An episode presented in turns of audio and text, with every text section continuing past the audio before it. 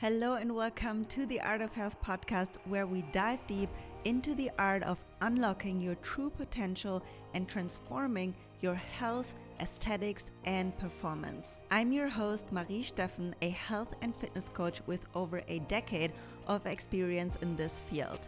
In this podcast, I'll be sharing my personal best tips, valuable insights, and the wisdom gained from coaching thousands of people just like you.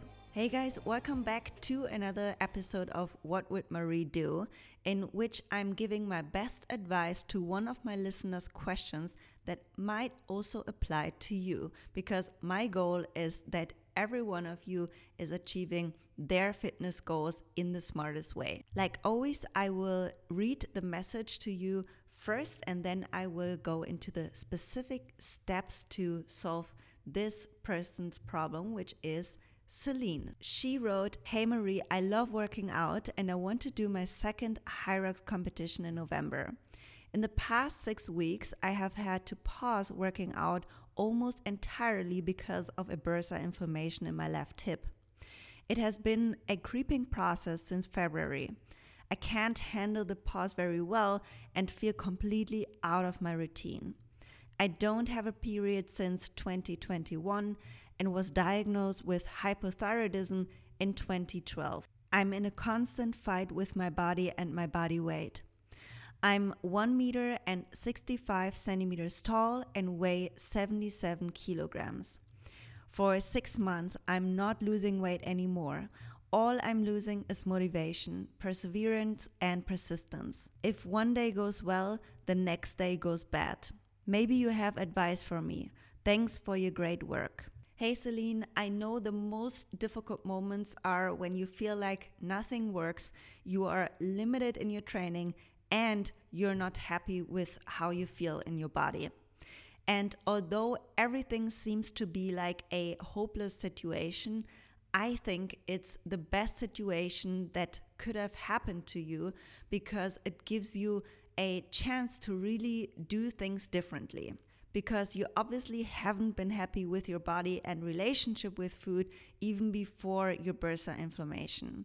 But we often decide to stay in our routines even if they don't allow us to live our highest quality of life because we are afraid of the unknown outcome when we change our behaviors. I'm not surprised your body developed the inflammation because at one point your body finds a way to tell you that you're doing too much.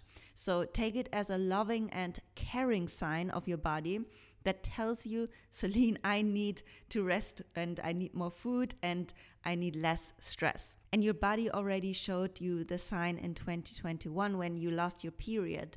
This means that energy is missing to produce sex hormones and thyroid hormones, which are closely related. So one usually affects the other, and CrossFit, Hyrox training, and being in a deficit doesn't make it better. That's probably why your body is not losing weight because the energy your body gets is so little that it's just enough to provide the survival functions of your body, like your heart, organs, and so on. The absence of your period is just a sign of a slow metabolism. It's actually a very smart survival mechanism of our body to shut down functions like the period, slowing down the digestive system, or making the hair fall out to preserve energy when it's insufficient. There are many reasons why the period can stop or be irregular. That's why I look first at the behavior of a client. When this is very obvious, I would start with providing enough energy, working on stress management and sleep before assuming other underlying health issues. So, here is my three step action plan for you, Celine, and everybody that is in a similar circumstance.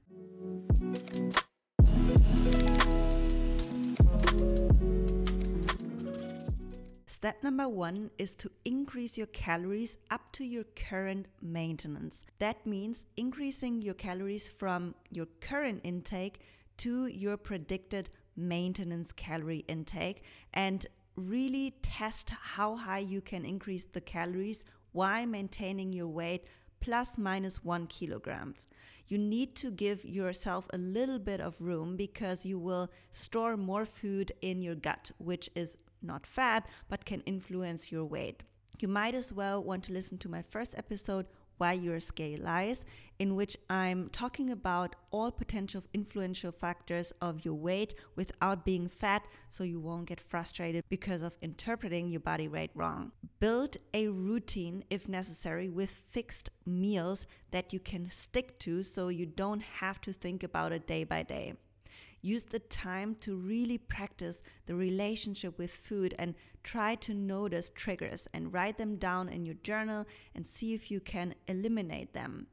Triggers could be, for example, body checking, weighing yourself every day. If that's the case, don't look at your body every day and only weigh yourself on days you feel good or don't do it at all, at least during the recovery time. And if you realize you struggle to do this by yourself, then you might want to do it with a coach together to hold yourself accountable and to talk things out in an acute situation. Step number two refers to your activity levels and workouts you might need to pause right now with the way you used to train. But there are things you can do, so focus on those. Keep your activity level high with walking or biking, dependent on how your hip responds. Additionally, incorporate stability and hip mobility work for your glute medius like banded abductions, figure four stretches. I will actually link one of my favorite free hip mobility and strengthening routines below this video that you can follow along. At this point, I would like to mention that I am not a physio and that you should also go to a professional to get specific rehab exercises for your body. For your upper body, I would focus on functional bodybuilding exercises to strengthen your muscles and to get regular blood flow, which also helps with recovery. You could also do strength and mobility supersets, which I integrated into my hybrid body program. An example would be to do a pulling exercise like pull ups or bent over rows in a superset with scapular push ups or band pull aparts. This way, the scapular activation and mobilization helps you to perform the pulling exercises with a better technique. Plus, you have your mobility work incorporated into your strength workouts. I would do additional mobility exercises on top of that, but I think this is a great way for you to focus on technique, range of motion, and mind muscle connection.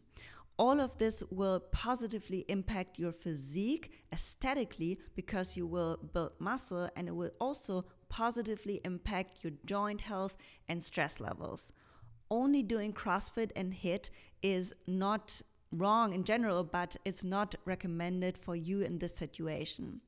It's a high stress impact on top of the stress you have in general with eating too little and being frustrated about your body.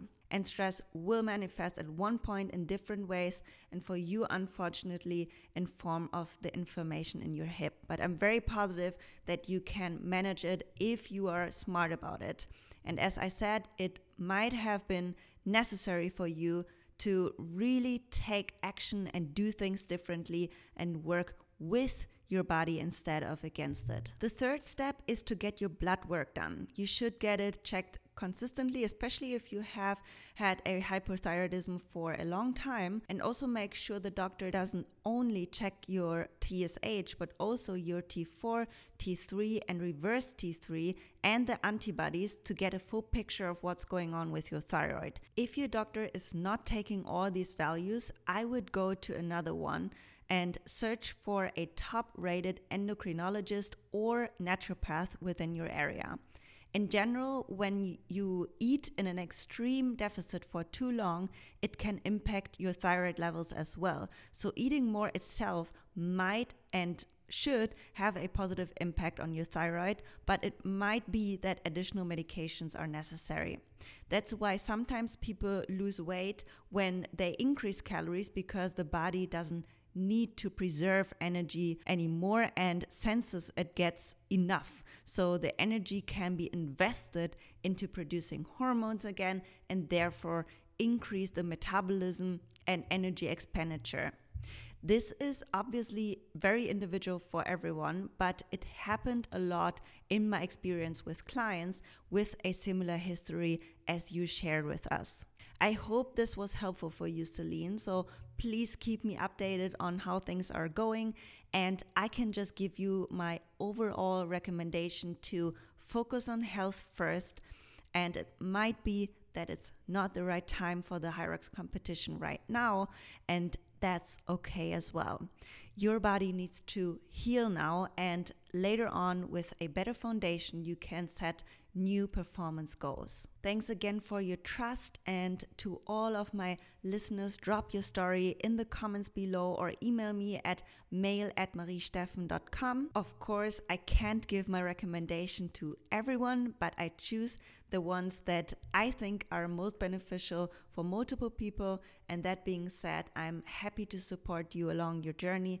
If this episode was helpful for you, then copy the link, share it with your bestie, family member, or person you think would benefit from it. By sharing this podcast and subscribing to this channel, you support me more than you think. And leaving a positive rating for the podcast allows me to create more valuable content for you. So stay motivated, strong, and flexible, and I see you in the next one.